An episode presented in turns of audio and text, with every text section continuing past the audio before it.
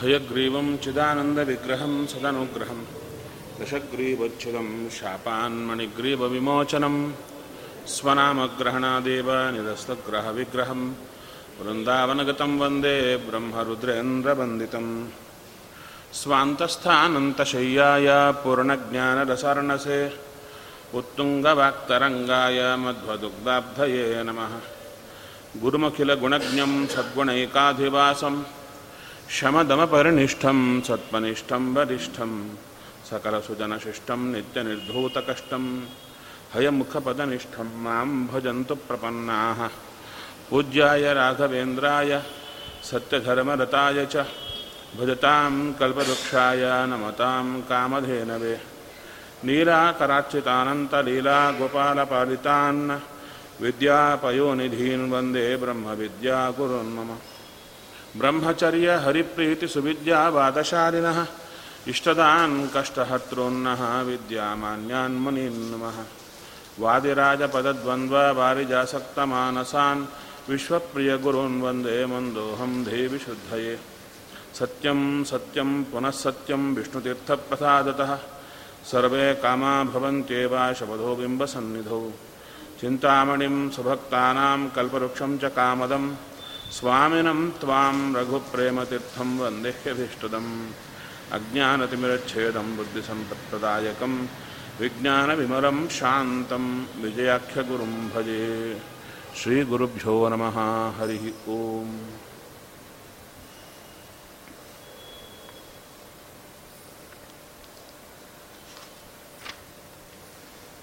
ಭಗವಂತ ಲಿಂಗದೇಹದ ಅಂಟನ್ನು ಕೊಟ್ಟ, ಅಂದರೆ ಲಿಂಗದೇಹದ ಒಳಗಿರತಕ್ಕಂಥ ಮೂರು ಗುಣಗಳ ಅಂಟನ್ನು ಜೀವನ ಚಿತ್ತಿಗೆ ಜ್ಞಾನಕ್ಕೆ ಸಂಬಂಧಪಡುವಂತೆ ಕೊಟ್ಟ. ನಂತರ ಅನಿರುದ್ಧ ದೇಹವನ್ನು ಕೊಟ್ಟ, ಅದರ ಮೇಲೆ ಸ್ಥೂಲ ದೇಹವನ್ನು ಕೊಟ್ಟ. ಇಷ್ಟೆಲ್ಲ ಆದ ಮೇಲೆ ಒಳಗೆ ತತ್ವಾಭಿಮಾನಿ ದೇವತೆಗಳನ್ನು ದೈತ್ಯರನ್ನು ಇಟ್ಟ, ತಾನೂ ಒಳಗೆ ಪ್ರವೇಶ ಮಾಡಿ ಅವರ ಮೂಲಕ ಕಾರ್ಯ ಮಾಡಿಸ್ತಾ ಇದ್ದಾನೆ. ಇಷ್ಟಾದರೂ ಕೂಡ ಶರೀರ ಇಂದ್ರಿಯ ಪದಾರ್ಥಗಳೆಲ್ಲ ಇದ್ದರೂ ಇವನಿಗೆ ಭೋಗ ಆಗಲಿ ದುಃಖ ಆಗಲಿ ಬರಲಿಕ್ಕೆ ಸಾಧ್ಯವಿಲ್ಲ. ಯಾಕೆ ಅಂದರೆ ಇದೆಲ್ಲ ಇದ್ದರೂ ಕೂಡ ಇವನಿಗೆ ಸುಷುಪ್ತಿಯಲ್ಲಿ ಏನಿದ್ರೂ ಕೂಡ ಏನೂ ಬರಲ್ಲ. ಹಾಗಾದರೆ ಯಾವುದೋ ಒಂದಿದ್ದರೆ ಇವನಿಗೆ ಎಲ್ಲದರ ಅಂಟು ಬರ್ತಾ ಇದೆ. ಏನದು ಅಂದರೆ ಹೇಳ್ತಾರೆ, ಅಥೋ ಏನ ಸಹಕೃತಾಃ ಶರೀರಾದಯಃ ಭೋಗದಾನಕ್ಷಮಾ ತದೇವ ಮುಖ್ಯಂ ಬಂಧಕಂ. ಯಾವುದಿದ್ದರೆ ಈ ಶರೀರ ಇಂದ್ರಿಯಗಳೆಲ್ಲ ನಮಗೆ ಭೋಗ ಕೊಡಲಿಕ್ಕಾಗುತ್ತೋ ದುಃಖ ಕೊಡಲಿಕ್ಕಾಗುತ್ತೋ ಅದೇ ಮುಖ್ಯವಾದ ಬಂಧಕ. ತಚ್ಚ ವಿಚಾರ್ಯಮಾಣೆ ಅಭಿಮಾನ ಏವ ಭವತಿ. ಏನದು ನಮಗೆ ಮುಖ್ಯವಾದ ಅಂಟು ಕಟ್ಟಿ ಹಾಕಿದ್ದು ಯಾವುದು ಅಂದರೆ ಅಭಿಮಾನವನ್ನು ಕೊಟ್ಟ ಅಂದರೆ ತಾನೋ ಎಲ್ಲಿಂದ ಕೊಡೋದಲ್ಲ, ನಮ್ಮೊಳಗೆ ಇದ್ದದ್ದನ್ನು ತೆಗೆದು ಕೊಟ್ಟ, ತೋರಿಸ್ತಾ ಇದ್ದಾನೆ. ಅಭಿಮಾನ ಹೇಗಿರುತ್ತೆ ಅಂದರೆ ಹೇಳ್ತಾರೆ, ಅಭಿಮಾನ ಯಾವುದರಿಂದ ಬರುತ್ತೆ? ಅಜ್ಞಾನದಿಂದ ಅಭಿಮಾನ ಬರ್ತಾ ಇರುತ್ತೆ, ಸ್ವಗತ ಸ್ವಾಮಿತ್ವ ವಿಶೇಷ ಅಜ್ಞಾನೇನ ಶರೀರ ಇಂದ್ರಿಯ ಮನೋ ವಿಷಯ ಸ್ವಾಮಿತ್ವಾಭಿಮಾನ ಅಂದರು. ಅದರಲ್ಲಿ ಅಭಿಮಾನ ಅಂದರೆ ಏನು? ಸರಿಯಾಗದನ್ನು ಪೋಸ್ಟ್ಮಾರ್ಟಮ್ ಮಾಡಿದರೆ ಏನು ಒಳಗೆ ಕೂತಿದೆ? ಒಂದರ ಮೇಲೆ ಹಿಡಿತ ನಂದು, ಇದನ್ನು ಅಭಿಮಾನ ಅಂತ ಕರೀತಾ ಇದ್ದಾರೆ. ಅದರಲ್ಲಿ ಒಂದೊಂದು ಒಂದೊಂದು ಸಪ್ರೇಟ್ ಮಾಡ್ತಾ ಬರ್ತಾರೆ. ಪದಾರ್ಥಗಳ ಮೇಲೆ ನಮಗೆ ಮೋಹ ಅಭಿಮಾನ ಎರಡು ಅಂದರೆ ಅದರ ಮೇಲೆ ಬಿಡಲಾರದ ಮೋಹ, ಅದರ ಮೇಲೆ ನಾನೇ ಒಡೆಯ, ಐ ಆಮ್ ದಿ ಬಾಸ್, ಮನೆ ನಂದು, ಅಂದರೆ ನನ್ನ ಅಧೀನಕ್ಕೆ ಒಳಪಟ್ಟದ್ದು. ಈ ಊರು ನಮ್ಮ ಊರು. ನಮ್ಮ ಊರು ಅಂದರೆ ನನ್ನ ಅಧೀನದಲ್ಲಿರುವವರು. ಒಳಗೆ ಕೂತಿರುತ್ತದೆ ಹೆಗ್ಗಣ, ಹೊಲಕ್ಕೆ ಬರಲ್ಲ. ನನ್ನ ಅಭಿಮಾನ ಪಡೋರು ಅವರು ಇವರು ಎಲ್ಲ ಬೀಟಿಂಗ್ ಅರೌಂಡ್ ದಿ ಬುಷ್ ಅಂತ ಆ ಶಬ್ದಗಳು ತೆಗೆದುಬಿಟ್ರೆ ಒಳಗೇನು ಕೂತಿದೆ ಅಂದರೆ ನನ್ನ ಮಾತು ಕೇಳೋರು. ಹೌದು ತಾನೆ? ಇನ್ ಕ್ಲಿಯರ್ ವರ್ಡ್ಸ್ ನನ್ನ ಮಾತು ಕೇಳೋರು. ಮನೆ ತುಂಬ ಜನ ಇದ್ದಾರೆ. ಯಾರೋ ಹೇಳಿದ್ರಪ್ಪ, ನಿಮ್ಗೇನ್ರಿ ತುಂಬ ಜನ ಇದ್ದಾರೆ. ಅವ್ರು ಹೇಳ್ತಾರೆ, ಏನ್ರಿ ಉಪಯೋಗ, ಒಬ್ಬರು ಮಾತು ಕೇಳಲ್ಲ. ಅಲ್ಲ, ತುಂಬ ಜನ ಇದ್ದಾರೆ, ಅವ್ರ ಪಾಡಿಗೆ ಅವ್ರು ಸುಖವಾಗಿದ್ದಾರೆ, ನೀವು ತಂದು ಹಾಕ್ತಾ ಇದ್ದೀರಿ, ಸಾಕಲ್ವಾ? ನಿಮ್ಮ ಮಾತು ಯಾಕೆ ಕೇಳಬೇಕು? ಅಲ್ಲಿಗೆ ನನ್ನ ಮಾತೇ ಕೇಳಲ್ಲ, ಇದ್ರೂ ಏನು ಉಪಯೋಗ ಅಂದರೆ ಉಪಯೋಗ ಯಾವುದರಿಂದ? ನನ್ನ ಮಾತು ಕೇಳಿದ್ರಿಂದ. ಹೌದು ತಾನೆ? ಅದು ಎಲ್ಲರಲ್ಲಿ, ಅದು ಗಂಡೆ ಅಲ್ಲ ಹೆಣ್ಣೆ ಅಲ್ಲ, ಅವ್ರಿಗಿವರು ಇವ್ರಿಗವರು ಎಲ್ಲರಿಗೂ ಅಷ್ಟೇ. ಅಪ್ಪನ ಮಾತು, ಅಪ್ಪ ಅಮ್ಮರಲ್ಲಿ ಅಂದರೆ ತಂದೆ ತಾಯಿ ಮಾತು ಮಕ್ಕಳು ಕೇಳಬೇಕು ಅಂತ, ಮಕ್ಕಳು ಅಪ್ಪ ಅಮ್ಮ ನಮ್ಮ ಮಾತು ಕೇಳಬೇಕು ಅಂತ, ಗಂಡನ ಮಾತು ಹೆಂಡತಿ ಕೇಳಬೇಕು, ಹೆಂಡತಿ ಮಾತು ಗಂಡ, ಒಬ್ಬರ ಮಾತೊಬ್ಬರು ಕೇಳಿರಬೇಕಂದ್ರೆ ನಮ್ಮದು ನಡೀಬೇಕು ಅಂತ ಒಂದಿರುತ್ತಲ್ಲ, ಅದನ್ನು ಅಭಿಮಾನ ಅಂತ ಕರೆದರು, ಸ್ವಾಮಿತ್ವ ಅಭಿಮಾನ. ಅಷ್ಟೇ ಅಲ್ಲ, ಅದರಲ್ಲೂ ಪದಾರ್ಥಗಳ ಮೇಲೆ ತುಂಬ ಅಭಿಮಾನ. ಪದಾರ್ಥಗಳ ಮೇಲೆ ತುಂಬ ಅಭಿಮಾನ. ಒಂದು ಯಾರು ಕೇಳಿದ್ರು ಕೊಡಲ್ಲ, ಕೊಡಬೇಕು ಅಂದು 10 ಸಲ ಆಲೋಚನೆ ಮಾಡ್ತೀವಿ, ಕೊಡೋದಾ ಬೇಡ ಅಂತ. ಅದಕ್ಕಿಂತ ಹೆಚ್ಚು ಅಭಿಮಾನ ಯಾವುದರ ಮೇಲೆ ಅಂದರೆ ನಮ್ಮ ಸುತ್ತೂ ಇರುವ ನಮ್ಮವರು ಅಂದುಕೊಂಡವರ ಮೇಲೆ ಅಭಿಮಾನ ಜಾಸ್ತಿ. ಪದಾರ್ಥಗಳ ಮೇಲಕ್ಕಿಂತ ಎಲ್ಲರ ಮೇಲೆ ಅಭಿಮಾನ ಬರಲ್ಲ, ನಮಗೆ ಸಂಬಂಧಪಟ್ಟ ಪದಾರ್ಥಗಳ ಮೇಲೆ ಅಭಿಮಾನ, ನಮಗೆ ಸಂಬಂಧಪಟ್ಟ ವ್ಯಕ್ತಿಗಳ ಮೇಲೆ ಅಭಿಮಾನ. ನಮಗೆ ಸಂಬಂಧಪಟ್ಟ ವ್ಯಕ್ತಿಗಳಿಗಿಂತ ಅದರಲ್ಲೂ 2-3 ಸರ್ಕಲ್ ಬರುತ್ತೆ. ಸ್ವಲ್ಪ ದೂರದವರು, ಸ್ವಲ್ಪ ಹತ್ತಿರದವರು, ಬಹಳ ಹತ್ತಿರದವರು, ಇನ್ನು ಅಷ್ಟಕ್ಕಿಂತ ಹತ್ತಿರ ಆಗಲಿಕ್ಕಿಲ್ಲ. ಇನ್ಯಾರು? ಹೆಂಡತಿ ಮಕ್ಕಳು ಅಷ್ಟೇ ತಾನೇ ಆ ಕ್ಲೋಸ್ ಸರ್ಕಲ್ ಅಷ್ಟು ಬರುತ್ತೆ. ಆದರೆ ಅವರಿಗಿಂತ ಹೆಚ್ಚು ಅಭಿಮಾನ ಯಾರ ಮೇಲೆ? ನಮ್ಮ ಮೇಲೆ ನಮಗಿರುವಷ್ಟು ಅಭಿಮಾನ ಅವ್ರ ಮೇಲೂ ಇರಲ್ಲ. ಇದು ನಾನಲ್ಲ, ಶಾಸ್ತ್ರ ಹೇಳ್ತಾ ಇದೆ. ಕೊನೆಗೆ ನಮ್ಮ ಮೇಲೆ ಇರುವ ಅಭಿಮಾನದಲ್ಲೂ ಮತ್ತು ಡಿವೈಡ್ ಮಾಡಿದರೆ ಶರೀರದ ಮೇಲೆ ಅಭಿಮಾನ, ಶರೀರಕ್ಕಿಂತ ಇಂದ್ರಿಯಗಳ ಮೇಲೆ ಅಭಿಮಾನ, ಇಂದ್ರಿಯಗಳಿಗಿಂತ ಮನಸ್ಸಿನ ಮೇಲೆ ಅಭಿಮಾನ ಜಾಸ್ತಿ. ಇಷ್ಟು ಅಂತ ಚೆನ್ನಾಗಿ ಹೇಳ್ತಾ ಇದೆ. ಇಷ್ಟರಲ್ಲಿ ಅಭಿಮಾನ ಅಂದ್ರೇನು? ಇವೆಲ್ಲ ನನ್ನ ಹಿಡಿತದಲ್ಲಿವೆ ಎಂಬ ತಪ್ಪು ತಿಳುವಳಿಕೆ ಅಭಿಮಾನ ಅಂದರೆ. ಸ್ವಾಮಿತ್ವ ಅಭಿಮಾನ ಯಾಕಿದು ಬಂತು? ತಾನು ಎಂಥ ಸ್ವಾಮಿ ಎಂಬುದು ಗೊತ್ತಿಲ್ಲ ಆದ್ದರಿಂದ ಹಾಗಾಗ್ತಾ ಇದೆ. ಇದು ಒಂದು ರೀತಿ ಹೇಳಿದರೆ, ಒಬ್ಬ ವ್ಯಕ್ತಿಗೆ ಪ್ಯಾರಾಲಿಸಿಸ್ ಬಂದಿದೆ ಕೈಗೆ ಅಂದುಕೊಳ್ಳಿ. ಆದರೆ ಆ ಬಂದದ್ದವನಿಗೆ ಗೊತ್ತಿಲ್ಲ, ಪ್ಯಾರಾಲಿಸಿಸ್ ಇರೋದು ಗೊತ್ತಿಲ್ಲ. ಡಾಕ್ಟರ್ಸ್ ಏನು ಮಾಡಿದರು? ಆ ಕೈಯೊಳಗೇನೆ ಯಾವುದೋ ಮಿಷಿನ್ ಇಟ್ಟು ಒಳಗೆ ಆ ಕೈ ಮಾಮೂಲಾಗೆ ಕೆಲಸ ಮಾಡುವಂತೆ ಆ ಮಿಷಿನ್ ಮೂಲಕ ಮಾಡಿದರು ಅಂದ್ಕೊಳ್ಳಿ. ಅಂಥ ಮಿಷಿನ್ ಇದೆಯೋ ಇಲ್ಲೋ ಗೊತ್ತಿಲ್ಲ, ನಾನು ಹೇಳ್ತಾ ಇದ್ದೀನಿ. ಒಂದು ಮಿಷಿನ್ ಇಟ್ಟು ಅದು ತಾನಾಗಿ ಕೆಲಸ ಮಾಡುವಂತೆ ಮಾಡಿದ್ರು. ಆ ವ್ಯಕ್ತಿ ಅಂದುಕೊಂಡ, ಈ ಕೈ ನನ್ನ ಹಿಡಿತದಲ್ಲೇ ಇದೆ, ನಾನು ಹೇಳಿದಂತೆ ಮಾಡ್ತಾ ಇದೆ ಅಂದ್ಕೊಂಡ. ಒಂದು ದಿವಸ ಹೇಳಿದರು, ನೀನು ಹೇಳಿದಂತೆ ಮಾಡುತ್ತಾ ಇಲ್ಲ, ಒಳಗೆ ಮಿಷಿನ್ ಇದೆ, ಅದು ಹೇಳಿದಂತೆ ಮಾಡ್ತಾ ಇದೆ ಅಂತ ತೆಗೆದು ತೋರಿದರು. ಹಾಗೆ ಜೀವರಾಶಿಗಳೆಲ್ಲ ಸ್ವತಂತ್ರರೇ, ಯಾರ ಹಿಡಿತದಲ್ಲಿ ಯಾರ ಇಂದ್ರಿಯಗಳೂ ಇಲ್ಲ, ಪಂಚ ಜ್ಞಾನೇಂದ್ರಿಯಗಳೂ ಇಲ್ಲ, ಪಂಚ ಕರ್ಮೇಂದ್ರಿಯಗಳೂ ಇಲ್ಲ, ಮನಸ್ಸು ಇಲ್ಲವೇ ಇಲ್ಲ, ಎಲ್ಲ ದೇವರ ಹಿಡಿತದಲ್ಲಿದೆ. ಎಷ್ಟು ಅಂದರೆ ಉಸಿರಾಟ ಮೊದಲುಕೊಂಡು ಪ್ರತಿಯೊಂದು ದೇವರು ಮಾಡಿಸಿದರೆ ಉಂಟು, ಇಲ್ಲದಿದ್ದರೆ ಇಲ್ಲ, ಇಷ್ಟರ ಪರ್ಯಂತ ಇದೆ. ಅಂಥ ಕಾಲಕ್ಕೆ ದೇವರೇ ನಮ್ಮಲ್ಲಿ ನಿಂತು ಮಾಡಿಸ್ತಾ ಇದ್ದಾನೆ ಎಂಬುದು ಯಾವಾಗ ಗೊತ್ತಾಯಿತು ನಮಗೆ? ಇತ್ತೀಚೆಗೆ. ಹೌದು ತಾನೆ?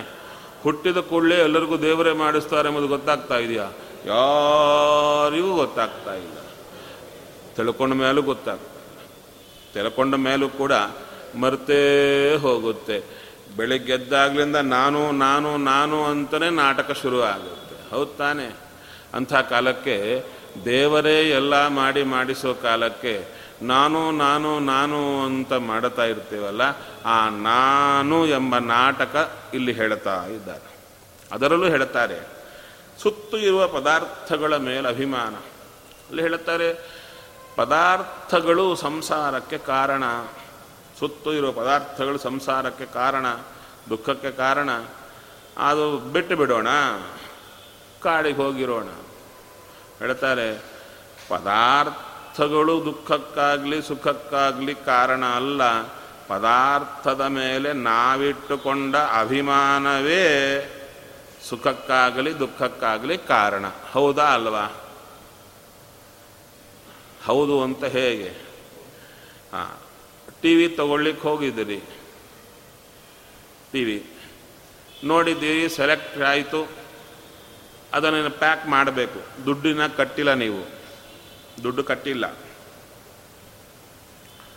ಯಾರೋ ಕಲ್ಲು ಹಾಕಿ ಹೊಡೆದ್ರು, ಹೊರಗಿಂದ ಹೊಡೆದೋಯ್ತು. ದುಃಖ ಪಡ್ತೀರಾ? ಪಡ್ತೀರಾ? ದುಡ್ಡು ಕಟ್ಟಲಿಕ್ಕೆ ಮುಂಚೆ ಅಂಥ ಟಿ ವಿಗಳು ಹತ್ತಿವೆ, ಅಂಥ ಟಿ ವಿ ಹತ್ತಿವೆ. ಅದು ಒಂದೇ ಇದ್ದರೆ ಹೋಗಿ ಅಯ್ಯೋ ಒಂದು ಹೋಯ್ತಲ್ಲ ಅಂತೇಳಿ. 10 ಟಿ ವಿ ಇವೆ, ಒಂದು ಟಿ ವಿ ಕಲ್ಲು ಹಾಕಿ ಹೊಡೆದ್ರು, ನಿಮಗೇನಾದ್ರು ದುಃಖ ಆಗುತ್ತಾ? ಹೋದರೆ ಹೋಯ್ತು ಇನ್ನೊಂದು ತಗೊಂಡು. ದುಃಖ ಪಡೋದು ಅವನು, ನೀವಲ್ಲ. ಅದೇ ಟಿ ವಿ ದುಡ್ಡು ಕಟ್ಟಿ ನೀವು ಹೊರಗೆ ತರುವಾಗ ಯಾರೋ ಹೊಡೆದಿದ್ರೆ, ಅದು ಕೆಳಗೆ ಬಿದ್ದು ಚೂರಾದರೆ ಆವಾಗ ದುಃಖ ಶುರುವಾಗುತ್ತೆ. ಏನಂತ? ಅಯ್ಯೋ ನನ್ನ ಟಿ ವಿ ಮುರಿಯಿತು. ಆ ಟಿ ವಿ ಅಲ್ಲಿದ್ದ ಕಾಲಕ್ಕೆ ಇನ್ನೊಬ್ಬರು ಮುರಿದರೆ ದುಡ್ಡು ಕಟ್ಟಲಿಕ್ಕೆ ಮೊದಲು ದುಃಖ ಇಲ್ಲ, ದುಡ್ಡು ಕಟ್ಟಿ ತರೋ ಕಾಲಕ್ಕೆ ಅದು ನಮ್ಮದು ಅಂತಾಯಿತು, ಅದರ ಓಡಿದರೆ ದುಃಖ ಶುರು ಆಯಿತು. ಹಾಗಾದ್ರೆ ದುಃಖಕ್ಕೆ ಕಾರಣ ಯಾವುದು? ನಮ್ಮದು ಅಂತ ಯಾವಾಗ ಬರುತ್ತೋ ಆವಾಗ ದುಃಖ ಶುರುವಾಗುತ್ತೆ ಅಂತ ಹೇಳಿದ್ವಿ. ಪದಾರ್ಥಗಳ ಮೇಲೆ ಅದನ್ನು ಹೇಳ್ತಾ ಇದ್ದಾರೆ. ವಿಷಯಾಹ ತಾವತ್ತು ಅಭಿಮತಾಹ ಏವ ಸುಖ ದುಃಖಾದಿ ಪ್ರದಾಹ ನೇತರಥ. ಈ ಪದಾರ್ಥಗಳು ಎಲ್ಲವೂ ಕೂಡ ಅಭಿಮತಾಹ ಏವ, ಅಭಿಮಾನದಿಂದ ಕೂಡಿಕೊಂಡಿದ್ರೇನೆ ಸುಖ ದುಃಖ ಕೊಡುತ್ತೆ, ಇಲ್ಲದಿರಲ್ಲ. ಅನ್ಯಾಭಿಮತೇಶು ತದದರ್ಶನಾತ್. ಬೇರೆಯವರು ಅಭಿಮಾನ ಪಟ್ಟರೆ ನಮಗೆ ದುಃಖ ಆಗತ್ತಾ? ಆಗಲ್ಲ. ಅದಕ್ಕೆ ಹೇಳ್ತಾರೆ ಸ್ವಾಭಿಮತ ಗೃಹ ಕನ್ಯಾದೀನಾಂ ಅಲಂಕಾರ ವೃದ್ಧಾದಿನ ಸುಖಾದಿ ದರ್ಶನಾತ್. ನಮ್ಮನೆಯಲ್ಲೇ ಹುಡುಗರಿದ್ದಾರೆ, ಅವರನ್ನು ನೋಡಿ ಅವರು ಬೆಳೀತಾ ಇದ್ದರೆ ಆನಂದ ಪಡ್ತಾ ಇರ್ತಾರೆ. ಹೌದು ತಾನೆ? ಪಕ್ಕ ಮನೆಯವರು ಹುಡುಗರಿದ್ದಾರೆ, ಅವರು ಬೆಳೀತಾ ಇರ್ತಾರೆ, ಅವ್ರು ನೋಡಿ ನೀವು ಆನಂದ ಪಡ್ತೀರಾ? ಪಡಲ್ಲ. ಮತ್ತು ಹುಡುಗರು ಬೆಳೆಯೋದೇ ಆನಂದಕ್ಕೆ ಕಾರಣ ಅಂದರೆ ಎಲ್ಲರೂ ಪಡಬೇಕಾಗಿತ್ತು, ಯಾರೂ ಪಡಲ್ಲ. ಅಯ್ಯೋ ಅವ್ರ ಮನೆ ಹುಡುಗರು ಅಂತ ಹೋಗ್ತಾ ಇರ್ತಾರೆ. ಯಾರ್ಯಾರ ಮನೆ ಹುಡುಗರನ್ನು ನೋಡಿದಾಗ ಅವರಿಗೆ ಯಾಕದು ಬರೇ ಹುಡುಗರು ಅಂದರೆ ಎಲ್ಲ ಕಾಮನ್ ಹುಡುಗರೇ ಅಲ್ವಾ ಅಂದರೆ ಇಲ್ಲ, ಇಲ್ಲಿ ಅಭಿಮಾನ ಕೂತಿದೆ, ಅದಕ್ಕೆ ಸುಖ. ಅಭಿಮಾನ ಕೂತಿದೆ, ಅದಕ್ಕೆ ಸುಖ. ಅಭಿಮಾನದಿಂದಲೇ ದುಃಖ ಅಂದರು. ಇನ್ನು ಅದರಲ್ಲೂ ಕೂಡ ಇದಕ್ಕೆ ತುಂಬ ಸಲ ದೃಷ್ಟಾಂತ ಕೊಟ್ಟಿದ್ದೆ, ಅದು ಒಳ್ಳೆ ವಿಶೇಷ ದೃಷ್ಟಾಂತ ನಮ್ಮದು. ನಮಗೇನೆ ನಮ್ಮೂರಿಗೇನೆ ನೀರು ಬಂದಿತ್ತು, ಮಂತ್ರಾಲಯಕ್ಕೆ ನೀರು ತುಂಬ ಬಂದಿತ್ತು ಒಂದು ಸಲ. ಅದರಲ್ಲಿ ಪಕ್ಕದಲ್ಲಿ ನಮ್ಮ ಊರು ಕರ್ನೂಲು, ತುಂಬ ನೀರು ಬಂದುಬಿಟ್ಟಿತ್ತು. ನಾವಿರುವ ಜಾಗಗಳಲ್ಲೆಲ್ಲ ನೀರು ಬಂದುಬಿಟ್ಟಿತ್ತು. ಎಷ್ಟು ನೀರು ಅಂದರೆ ಆ ರೋಡಿನಲ್ಲೆಲ್ಲ ಮನುಷ್ಯರ ಎತ್ತರ ನೀರು ಬಂದು ನಾವು ತಿರುಗಾಡಿದ ರೋಡ್ಗಳಲ್ಲಿ ದೋಣಿ ಹಾಕ್ಕೊಂಡು ತಿರುಗಾಡ್ತಾ ಇದ್ವಿ, ಅಷ್ಟು ನೀರು ಬಂತು.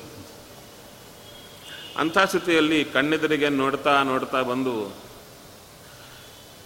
ಅವಾಗೆ ಅಕ್ಕಿ ಎಲ್ಲ ತಂದು ಹಾಕ್ಕೊಳ್ಳುವ ಸಂದರ್ಭ.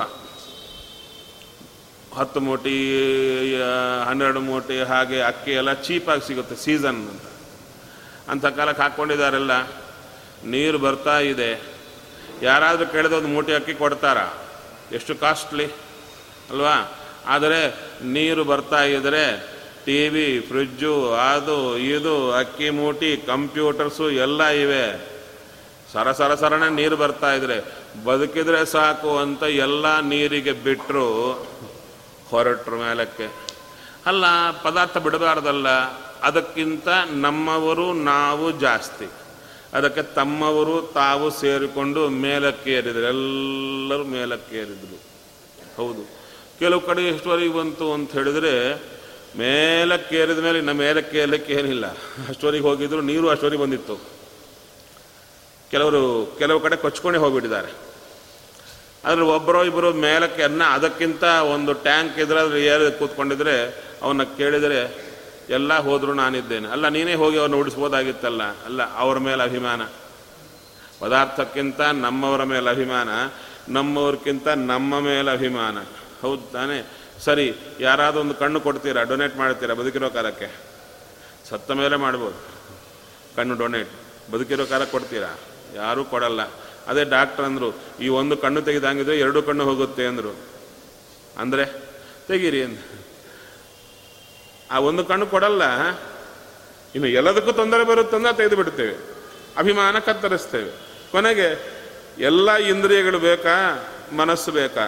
ಎಲ್ಲ ಇಂದ್ರಿಯಗಳಿದ್ದರೆ ಮನಸ್ಸು ಹುಚ್ಚ ಆಗಿಬಿಡುತ್ತೆ ನೋಡಿ. ಅಂದರೆ ತಲೆ ಕೆಟ್ಟು ಹೋಗಿಬಿಟ್ರೆ ಎಲ್ಲ ಏನು ಉಪಯೋಗ, ಏನಿದು ಏನು ಇಲ್ಲದೆ ಉಪಯೋಗ ಇಲ್ಲ. ಆದ್ದರಿಂದ ಮನಸ್ಸು ಚೆನ್ನಾಗಿದ್ದರೆ ಸಾಕು ಅಂತ ನೋಡಿ. ಎಲ್ಲ ಚೆನ್ನಾಗಿರ್ತಾರೆ, ತಲೆ ಒಂದು ಚೆನ್ನಾಗಿರಲ್ಲ, ಉಪಯೋಗವಿಲ್ಲ. ಅದಕ್ಕೆ ಮನಸ್ಸಿನ ಮೇಲೆ ಅಭಿಮಾನ ಜಾಸ್ತಿ. ಇದು ಹೇಳತಾ ಬಂದು ಅಲ್ಲಿ ಅಭಿಮಾನ ಎಷ್ಟೆಷ್ಟು ಬರ್ತಾ ಇದೆ ಅಂದರೆ ಹೇಳ್ತಾರೆ, ಶರೀರದಲ್ಲಿ, ಇಂದ್ರಿಯಗಳಲ್ಲಿ, ಮನಸ್ಸಿನಲ್ಲಿ ಅಭಿಮಾನ ಜಾಸ್ತಿ ಬರ್ತಾ ಇದೆ. ಈ ಅಭಿಮಾನ ಎಂಥದ್ದು ಅಂದರೆ ಸ್ವಾಮಿತ್ವ ಅಭಿಮಾನ. ಇದು ನಂದು ಅಂತ ಅಭಿಮಾನ ಬರ್ತಾ ಇದೆ. ಈ ಅಭಿಮಾನ ವಿಶೇಷ ಎಷ್ಟು ಬರ್ತಾ ಇದೆ? ಶರೀರ ನಮಗೆ ಬಹಳ ಉಪಕಾರ ಮಾಡುತ್ತೆ. ಅದರ ಮೇಲೆ ಅಭಿಮಾನ ಎಷ್ಟು ಬೆಳೆಯುತ್ತೆ ಅಂತ ಹೇಳಿದರೆ, ವಿಶೇಷತಃ ಉಪಕಾರಿತೆಯ ಅದರ ಮೇಲೆ ಅಭಿಮಾನ ಬಂದದ್ದರಿಂದ ಭೇದ ಅಜ್ಞಾನಂ. ಈ ಶರೀರ ಬೇರೆ, ಜೀವ ಬೇರೆ. ಆದರೆ ತಿಳುವಳಿಕೆ ಏನು ಬರ್ತಾ ಇದೆ? ಯಾರಿಗಾದರೂ ಸರಿ, ಹುಟ್ಟಿದಾಗಲಿಂದ ಕೊನೆ ಇಷ್ಟರ ಪರ್ಯಂತ ಆದರೂ ಸರಿ, ಒಬ್ಬರೇ ತಮ್ಮ ಪಾಡಿಗೆ ತಾವಿರುವಾಗ ಈ ಶರೀರ ಬೇರೆ ನಾನು ಬೇರೆ ಅಂತ ಎಚ್ಚರ ಬರ್ತಾ ಇದೆಯಾ? ಎಚ್ಚರ ಬರ್ತಾ ಇಲ್ಲ.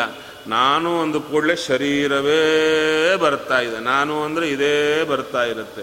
ಅದಕ್ಕೆ ಕನ್ನಡಿ ನೋಡಿಕೊಂಡಾಗ ನಾನು ಅಂದರೆ ಈ ಶರೀರವನ್ನೇ ನೋಡೋದು. ಈವನ್ ಕಲ್ಪನೆಯೂ ಇಲ್ಲ, ನಾನು ಬೇರೆ ಇದ್ದೇನೆ, ಶರೀರ ಬೇರೆ, ನಾನೊಬ್ಬ ಬೇರೆ ಇದ್ದೇನೆ ಎಂಬ ಎಚ್ಚರವೇ ಕಳ್ಕೊಂಡಿರ್ತೇವೆ. ಹೌದಲ್ಲವೇ? ಯಾಕದಾಯಿತು ಅಂದರೆ ಶರೀರದ ಮೇಲೆ ಅಭಿಮಾನ ಜಾಸ್ತಿ ಆದ್ದರಿಂದ ಈ ಶರೀರಕ್ಕೂ ನಮಗೂ ಭೇದ ಕಾಣಿಸೋದೇ ಇಲ್ಲ, ಮನಸ್ಸಿಗೂ ಬರಲ್ಲ. ಅದರಿಂದ ಮುಂದೇನಾಗುತ್ತೆ? ತಸ್ಮಾಚ್ಚ ತದ್ಧರ್ಮಾಣಾಂ ಕಾರ್ಶ್ಯ ಕಠಿಣತ್ವಾದೀನಾಂ ಆತ್ಮಗತತ್ವಾಭಿಮಾನ. ಈ ಶರೀರದ ಮೇಲೆ ಅಭಿಮಾನ ಬಲುತು ಹೋದ್ದರಿಂದ, ಈ ಶರೀರವೇ ನಾನು ಎಂಬ ಆಲೋಚನೆ ಬಂದದ್ದರಿಂದ ಅವಾಗ ಏನಾಗುತ್ತೆ ಅಂದರೆ ತದ್ಧರ್ಮಾಣ, ಶರೀರ ಧರ್ಮಗಳೆಲ್ಲ ನಮ್ಮಲ್ಲಿ ಆರೋಪ ಆಗುತ್ತೆ. ಹೌದಾ? ಹೇಗೆ ಅಂದರೆ ಕಾರ್ಶ್ಯ, ಶರೀರ ಬಡಕಲಾಯಿತು. ಅದು ನೋಡಿದ ಕೂಡಲೇ ಹೇಳ್ತಾರೆ, ಯಾಕ್ರೀ ಸಣ್ಣಕ್ಕಾಗಿದ್ದೀರಾ, ತುಂಬ ಸಪೂರ ಆಗಿದ್ದೀರಾ, ಸಣ್ಣಕ್ಕಾಗಿದ್ದೀರಾ. ಹೌದೌದು, ನಾನು ಸಣ್ಣಕ್ಕಾಗಿದ್ದೇನೆ ಅಂತ ಹೇಳ್ತಾರೆ. ಸಣ್ಣಕ್ಕಾಗಿದ್ದು ಯಾರು? ನಾವಲ್ಲ. ಒಳಗೆ ಜೀವ ಸಣ್ಣಕ್ಕೇನಾಗಿಲ್ಲ, ಒಂದೇ ಥರ ಇರ್ತಾನೆ. ಆದರೆ ಶರೀರವೇ ಬಡಕಲಾಗೋದು. ಶರೀರ ಬಡಕಲಾದರೆ ನಾ ಬಡಕಲಾದೆ ಎಂಬ ತಿಳುವಳಿಕೆ, ಶರೀರ ದಪ್ಪಕ್ಕಾದರೆ ನಾ ದಪ್ಪಕ್ಕಾದೆ ಎಂಬ ತಿಳುವಳಿಕೆ. ಅವ್ರು ಹೇಳೋದು ಇವ್ರು ಹೇಳೋದು ನಾವೇ ನೋಡಿ ನಾನು ದಪ್ಪಕ್ಕಾದೆ ಅಂತಲೇ ಬರ್ತಾ ಇರುತ್ತೆ. ಅಂದರೆ ಈ ಧರ್ಮ ಯಾವುದು? ದಪ್ಪಕ್ಕಾಗೋದು, ತೆಳ್ಳಕ್ಕಾಗೋದು, ಇವೆಲ್ಲ ಶರೀರದ ಧರ್ಮಗಳು, ಜೀವನದ್ದಲ್ಲ. ಆದರೆ ಶರೀರ ಧರ್ಮಗಳನ್ನು ಜೀವನಲ್ಲಿ ತಿಳ್ಕೊಳ್ಳುತ್ತಾ ಬರ್ತಾನೆ. ಯಾವುದರಿಂದ? ಅಭಿಮಾನದಿಂದಾಗಿ. ಇನ್ನು ಕೊನೆಗೆ ಮನಸ್ಸಿನ ಮೇಲೆ ಬಹಳ ಅಭಿಮಾನ ಬರುತ್ತೆ ಜೀವನಿಗೆ. ಇದನ್ನು ತಿಳಿಸಿಕೊಡ್ತಾ ಬರ್ತಾ ಇದ್ದಾರೆ. ಈ ಮನಸ್ಸು ನೋಡಿ, ಮನಸ್ಸಿನಿಂದಾಗಿ ನಮಗೆಲ್ಲ ಆಗ್ತಾ ಇದೆ. ಮನಯೇವ ಕಾರಣಂ ಬಂಧ ಮೋಕ್ಷಯೋ. ನಮಗೆ ಜೀವನದಲ್ಲಿ ಸುಖ ಸಿಗ್ತಾ ಇದೆ, ಅದಕ್ಕಾಗಿ ಒದ್ದಾಡುತ್ತಾ ಇರ್ತೇವೆ. ಸುಖ ಹೇಗೆ ಸಿಗುತ್ತೆ ಅಂದರೆ, ಪದಾರ್ಥಗಳನ್ನು ನೋಡಿದಾಗ ಅಥವಾ ಕೇಳಿದಾಗ, ತಿಂದಾಗ, ಕುಡಿದಾಗ ಅದರ ಮೂಲಕ ನಮ್ಮ ಮನಸ್ಸು ವಿಕಾರ ಆಗುತ್ತೆ. ಮನಸ್ಸು ವಿಕಾರ ಆಗುತ್ತೆ. ಮನಸ್ಸು ವಿಕಾರ ಆದರೆ, ಆ ಮನಸ್ಸಿನ ವಿಕಾರ ಹಿತಕರವಾಗಿದ್ದರೆ ಅದು ಸುಖ. ಮನಸ್ಸಿನ ವಿಕಾರ ಹಿತವಲ್ಲದಿದ್ದರೆ ಅದು ದುಃಖ ಅಂದರು. ಅಷ್ಟೇ ಹೊರತು ಜೀವನ ಸ್ವರೂಪದಲ್ಲಿರುವ ಸುಖ ಇವನಿಗೆ ಅನುಭವಕ್ಕೆ ಬರ್ತಾ ಇಲ್ಲ. ಹೊರಗಿನ ಮನಸ್ಸಿನ ವಿಕಾರ ಮಾತ್ರ ಅನುಭವಕ್ಕೆ ಬರ್ತಾ ಇದೆ. ಆ ಮನಸ್ಸಿನ ವಿಕಾರ ಜೀವನದ್ದಲ್ಲ, ಮನಸ್ಸಿನ ವಿಕಾರ ಜಡವಾದ್ದು ಮನಸ್ಸು. ಅಂಥ ಜಡವಾದ ಮನಸ್ಸಿನ ವಿಕಾರ ಆದರೆ ಆ ವಿಕಾರ ಜೀವನಿಗೆ ಹೇಗೆ ಪ್ರಭಾವ ತೋರ್ತಾ ಇದೆ ಸುಖ ಅಂತ ಅಂದರೆ, ಜಡವಾದ ಮನಸ್ಸಿನ ವಿಕಾರ ಅಭಿಮಾನದಿಂದಾಗಿ ಜೀವನಲ್ಲಿ ಟ್ರಾನ್ಸ್ಫರ್ ಆಗ್ತಾ ಇದೆ. ಅದರಿಂದ ನನಗೆ ಸುಖ ಅಂತ ಬರ್ತಾ ಇದೆ. ಹೌದಾ? ಇದನ್ನು ಜೀವನಿಗೆ ಆ ಮನಸ್ಸಿನ ಮೇಲೆ ಅಭಿಮಾನದಿಂದ ಸುಖ ದುಃಖಗಳು ಬರ್ತಾ ಇದೆ. ಕೊನೆಗೆಲ್ಲಿಗೆ ತಾತ್ಪರ್ಯ ಅಂದರೆ, ನಮಗೆ ಸುಖ ದುಃಖ, ಸುಖ ದುಃಖ ಮನಸ್ಸಿನ ಮೂಲಕ ಬರ್ತಾ ಇದೆ. ಮನಸ್ಸಿಗೆ ನಮಗೂ ಆ ಮನಸ್ಸಿನಲ್ಲಿ ಆಗುವ ವಿಕಾರ ದುಃಖ, ವಿಕಾರ ಸುಖ, ಆ ಎರಡರ ಪ್ರಭಾವ ಜೀವನ ಮೇಲೆ ಬೀಳಬೇಕಾದರೆ ಜೀವಚೇತನ ಇದು ಜಡ, ಇದರ ಪ್ರಭಾವ ಇವನ ಮೇಲೆ ಬೀಳಲ್ಲ. ಬೀಳಬೇಕಾದರೆ ಕನೆಕ್ಷನ್ ಬೇಕು. ಯಾವುದು ಅಂದರೆ ಅಭಿಮಾನ. ಮನಸ್ಸಿನ ಮೇಲೆ ಅಭಿಮಾನ ಇದ್ದಷ್ಟು ಕಾಲ ಇಂದ್ರಿಯಗಳ ಮೂಲಕ ಮನಸ್ಸಿನಲ್ಲಿ ವಿಕಾರ, ಆ ವಿಕಾರದ ಪ್ರಭಾವ ಜೀವನ ಮೇಲೆ ಬೀಳ್ತಾನೇ ಇರುತ್ತೆ. ಈಗ ನಮಗೇನು, ಈ ಸುಖ ದುಃಖಗಳ ಅಂಟು ಹೋಗಿಬಿಡಬೇಕು. ಹೊರಗಿನ ಈ ಸುಖ ದುಃಖಗಳ ಅಂಟು ಹೋಗಿ ಒಳಗಿನ ಸುಖ ಬರಬೇಕು ನಮಗೆ. ಹಾಗಾದರೆ ಹೊರಗಿನ ಈ ಮನಸ್ಸಿನ ವಿಕಾರದ ಪ್ರಭಾವ ನಮ್ಮ ಮೇಲೆ ಬೀಳಬಾರದು ಅಂದರೆ ಮಧ್ಯೆ ಅಂಟು ಹೋಗಿಬಿಟ್ರೆ ಆಯಿತು. ಯಾವುದದು? ಅಭಿಮಾನ. ಅಭಿಮಾನ ಹೋಯ್ತಾ ನಮಗೆ ಏನೇ ಸುಖ ಬರ್ತಾ ಇದ್ರೂ, ಏನೇ ದುಃಖ ಬರ್ತಾ ಇದ್ರೂ ಅಂಟೇ ಇರಲ್ಲ. ಆದರೆ ಅಯ್ಯೋ ಸುಖ ಇಲ್ಲ ದುಃಖ ಇಲ್ಲ ಕಲ್ಲು ಥರ ಇರಬೇಕಾ ಅಂದರೆ, ಒಳಗಿಂದ ಅಭಿಮಾನ, ಒಳಗಿಂದ ಆನಂದ ಬರ್ತಾ ಇರುತ್ತೆ. ಒಳಗಿನ ಆನಂದ ಬೇರೆ, ಇದು ಬೇರೆ. ಇಲ್ಲೂ ಮತ್ತು ಸಪರೇಟ್ ಮಾಡ್ತಾ ಬರ್ತಾರೆ. ಜೀವನಿಗೆ ಒಳಗಿರುವ ಆನಂದ ಬರೋದು ಮೋಕ್ಷದಲ್ಲಿ ಮಾತ್ರ. ಚೆನ್ನಾಗಿ ತಿಳಿಬೇಕು ವಿಷಯ. ಯಾವುದು ತಿಳಿದು ಚೆನ್ನಾಗಿ ತಿಳಿಬೇಕು, ಆಳವಾಗಿ ತಿಳಿಬೇಕು. ಮೇಲೆ ಮೇಲೆ ತಿಳಿದರೆ ಏನು ಉಪಯೋಗವಿಲ್ಲ. ಜೀವನಿಗೆ ಮೋಕ್ಷದಲ್ಲಿ ಮಾತ್ರ ಅವನೊಳಗಿರುವ ಸುಖ ಸಿಗೋದು. ಮತ್ತು ಇಲ್ಲಿ ಸಿಗೋದು ಮನಸ್ಸಿನ ವಿಕಾರ ಮಾತ್ರ. ಅಲ್ಲಿ ಹೇಳುತ್ತಾರೆ, ಈ ಮನಸ್ಸಿನ ವಿಕಾರದ ಮೂಲಕ ಅದು ನಮಗೆ ಸಿಗಬೇಕಾದರೆ ಮನಸ್ಸಿನ ವಿಕಾರ ಮೂಲಕ ಹಿತ ಎನ್ನುವ ಭಾವನೆ ಅಭಿಮಾನದ ಮೂಲಕ ಸಿಗ್ತಾ ಇದೆ. ಆ ಅಭಿಮಾನವೇ ಹೋಗಿಬಿಟ್ರೆ ಸ್ವರೂಪದ ಸುಖವೂ ಇಲ್ಲಿ ಸಿಗಲ್ಲ, ಹೊರಗಿನ ಸುಖವೂ ಸಿಗಲ್ಲ. ಕಲ್ಲಿನ ಥರನೇ ಇರಬೇಕಲ್ಲ ಮೋಕ್ಷದ ಪರ್ಯಂತ ಅಂತ ಪ್ರಶ್ನೆ. ಅದಕ್ಕೆ ಉತ್ತರ ಕೊಡ್ತಾರೆ, ಈ ಅಭಿಮಾನ ಹೋಗಬೇಕಾದರೆ ಹೇಗೆ ಹೋಗುತ್ತೆ ಅಂದರೆ, ಸತತ ದೇವರ ಚಿಂತನೆಯಿಂದ ಈ ಅಭಿಮಾನ ಕರಗಿ ಕರಗಿ ಹೋಗುತ್ತೆ. ದೇವರ ಚಿಂತನೆ ಸದಾ ಮಾಡುತ್ತಾ ಬಂದರೆ, ಹೇಳಿದ ರೀತಿಯಲ್ಲಿ, ಇಲ್ಲಿ ಹೇಳಿದ ರೀತಿಯಲ್ಲಿ ದೇವರ ಚಿಂತನೆ ಸದಾ ಮಾಡುತ್ತಾ ಬಂದರೆ ಈ ಅಭಿಮಾನ ಕರಗಿ ಹೋಗಿ ಈ ಮನಸ್ಸಿನ ಮೂಲಕ ಬರುವ ಹೊರಗಿನ ವಿಕಾರದ ಏನು ಅನುಭವ ಇರುತ್ತೆ ಸುಖ ಅಂತ ಅದು ಹೊರಟೋಗುತ್ತೆ. ಮತ್ತೇನು ಬರುತ್ತೆ? ದೇವರ ನೆನಪಿನಿಂದಲೇ ಆನಂದ ಬರಲಿಕ್ಕೆ ಶುರುವಾಗುತ್ತಂತೆ. ಆನಂದ ಎಷ್ಟಿರುತ್ತೆ ಅಂದರೆ ಜೀವನದಲ್ಲಿ 11 ಇಂದ್ರಿಯಗಳ ಮೂಲಕ ಬರುವ ಹೊರಗಿನ ಸುಖ ಏನಿದೆ ಅದಕ್ಕೆ ಕೋಟಿ ಪಟ್ಟು ಸುಖ ದೇವರ ಸ್ಮರಣೆಯಿಂದಲೇ ಬರ್ತಾ ಬರುತ್ತೆ. ಆವಾಗ ಜೀವನಿಗೆ ಒಟ್ಟಿಗೆ ಸುಖ ದುಃಖ ಎರಡು ಶುರು ಆಗುತ್ತೆ. ಏನದು? ಇಂಥ ಸುಖ ಇದೆಯಲ್ಲ ಅಂತ ಆನಂದ ಒಂದು, ಇಷ್ಟು ಕಾಲ ಇದನ್ನು ಬಿಟ್ಟು ಕೆಲಸಕ್ಕೆ ಬಾರದ್ದಕ್ಕೆ ಒದ್ದಾಡಿದನಲ್ಲ ಎಂಬ ದುಃಖ ಎರಡೂ ಶುರುವಾಗುತ್ತಂತೆ ಜೀವನಿಗೆ. ಅದಕ್ಕೆ ಭಗವಂತ ಎಷ್ಟು ಕರುಣಾಮಯ ನೋಡಿ, ಒಳಗೆ ಅವನ ಚಿಂತನೆಯಿಂದ ಬರುವ ಆನಂದ ಏನಿದೆ ಅದು ಬರುವ ಪರ್ಯಂತ ಹೊರಗಿನದ್ದು ಕೊಡ್ತಾ ಇರ್ತಾನೆ. ಯಾವಾಗಾದರೆ ಹೊರಗಿನದ್ದು ಬಿಡಿಸ್ತಾನೋ ಒಳಗಿನದ್ದು ಕೊಡ್ತಾ ಬರ್ತಾನೆ. ಒಟ್ಟಾರೆ ಜೀವಿಯನ್ನು ಆನಂದಪೂರ್ಣನಾಗಿಡ್ತಾನೆ. ಪೂರ್ಣ ಒಳಗಿನ ಅಂದರೆ ಸ್ವರೂಪ ಸುಖ ಬರುವವರೆಗೂ ತನ್ನ ನಾಮಸ್ಮರಣೆಯಿಂದ ಸುಖ ಕೊಡುತ್ತಾನೆ. ಆಗ ಹೇಳ್ತಾರೆ ದಾಸರಾಯರು ಹೇಳ್ತಾರಲ್ವ, ರಂಗ ನಿನ್ನ ಕೊಂಡಾಡುವ ಮಂಗಳಾತ್ಮರ ಸಂಘ ಸುಖವಿತ್ತು ಕಾಯೋ ಕರುಣಾಸಾಗರ. ಅವ್ರು ಹೇಳ್ತಾರೆ, ಆ ಕೈವಲ್ಯ ಭೋಗ ಸುಖ ಅವರಿಗೆ ಬೇಕೇ, ಮೋಕ್ಷದಲ್ಲಿ ಸಿಗುವಂಥ ಸುಖ ಅವರಿಗೆ ಬೇಡ ಅಂದ್ಬಿಡ್ತಾರೆ. ಯಾಕ್ರಿ ಬೇಡ, ಚೆನ್ನಾಗಿರುತ್ತಲ್ಲ ಅಂದರೆ ಹೇಳ್ತಾರೆ, ಆ ಮೋಕ್ಷದಲ್ಲಿ ತಿಂದು ಕುಡಿದು ಏನು ಸುಖ ಸಿಗುತ್ತೆ ತಿರುಗಾಡಿ, ಆ ಸುಖ ಇಲ್ಲಿ ದೇವರನ್ನು ಸ್ಮರಣೆ ಮಾಡೋ ಕಾಲಕ್ಕೆ ಸಿಕ್ಬಿಡುತ್ತಂತೆ. ಮತ್ತು ಅದಕ್ಕಾಗಿ ಮೋಕ್ಷದ ಪರ್ಯಂತ ಯಾರು ಹೋಗ್ತಾರೆ, ಬೇಡ ಅಂದ್ಬಿಡ್ತಾರಂತೆ.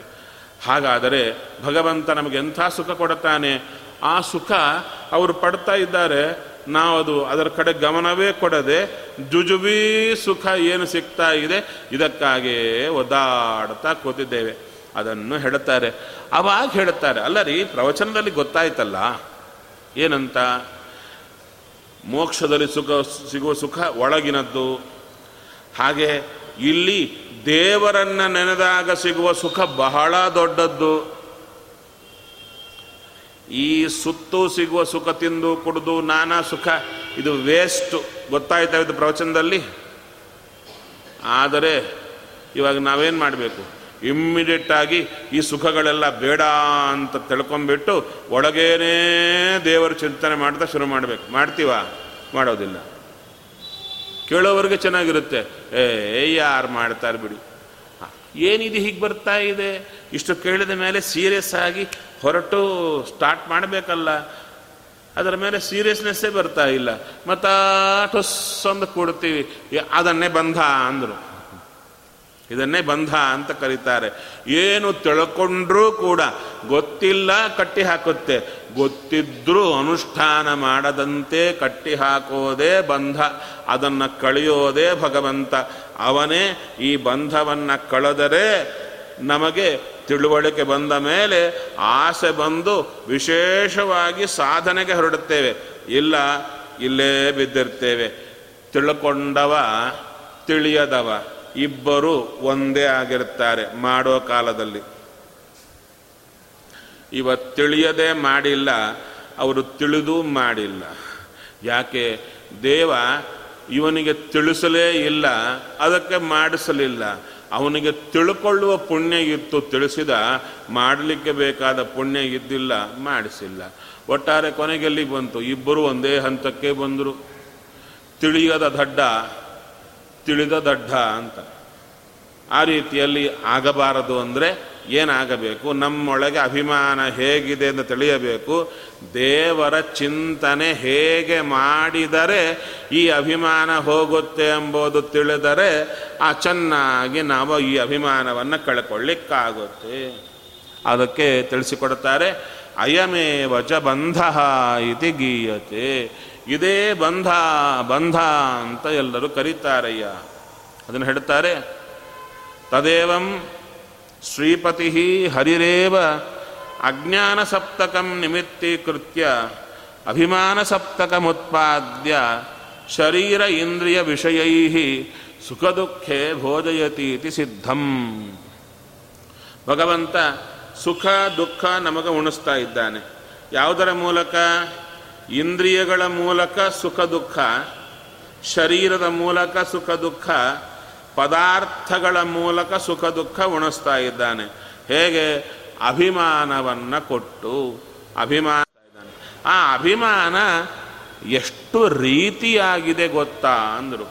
ತುಂಬ ಇದೆ, 7 ರೀತಿ ಇದೆ. ಈ ಅಭಿಮಾನ ಬರಲಿಕ್ಕೆ ಕಾರಣ ಏನು? ಅಜ್ಞಾನ ಅಂದರು. ಈ ಅಜ್ಞಾನ ದೇವರು ಕೊಟ್ಟದ್ದು ನಮ್ಮದೇನೋ, ನಮ್ಮದೇ ಓನ್ ಪ್ರಾಪರ್ಟಿ. ನಮ್ಮ ಲಿಂಗ ಶರೀರದಲ್ಲಿ ಅಜ್ಞಾನ ಅಂದರೆ ಅವಿದ್ಯಾ, ಕಾಮ, ಕರ್ಮ ಅಂತ 3 ಇವೆ. ಆ 3ರ ಪ್ರಭಾವ ಇದು. ಅದರಲ್ಲಿ ನಮ್ಮ ಲಿಂಗ ಶರೀರದಲ್ಲಿರುವಂಥ ಅಜ್ಞಾನ ಏನಿದೆ, ಆ ಅಜ್ಞಾನದ ಪ್ರಭಾವ.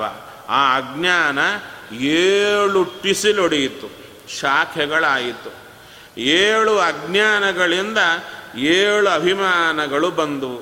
ಆ 7 ಅಭಿಮಾನಗಳಿಂದ ನಾವು ಬಂದಿ ಆಗಿದ್ದೇವೆ.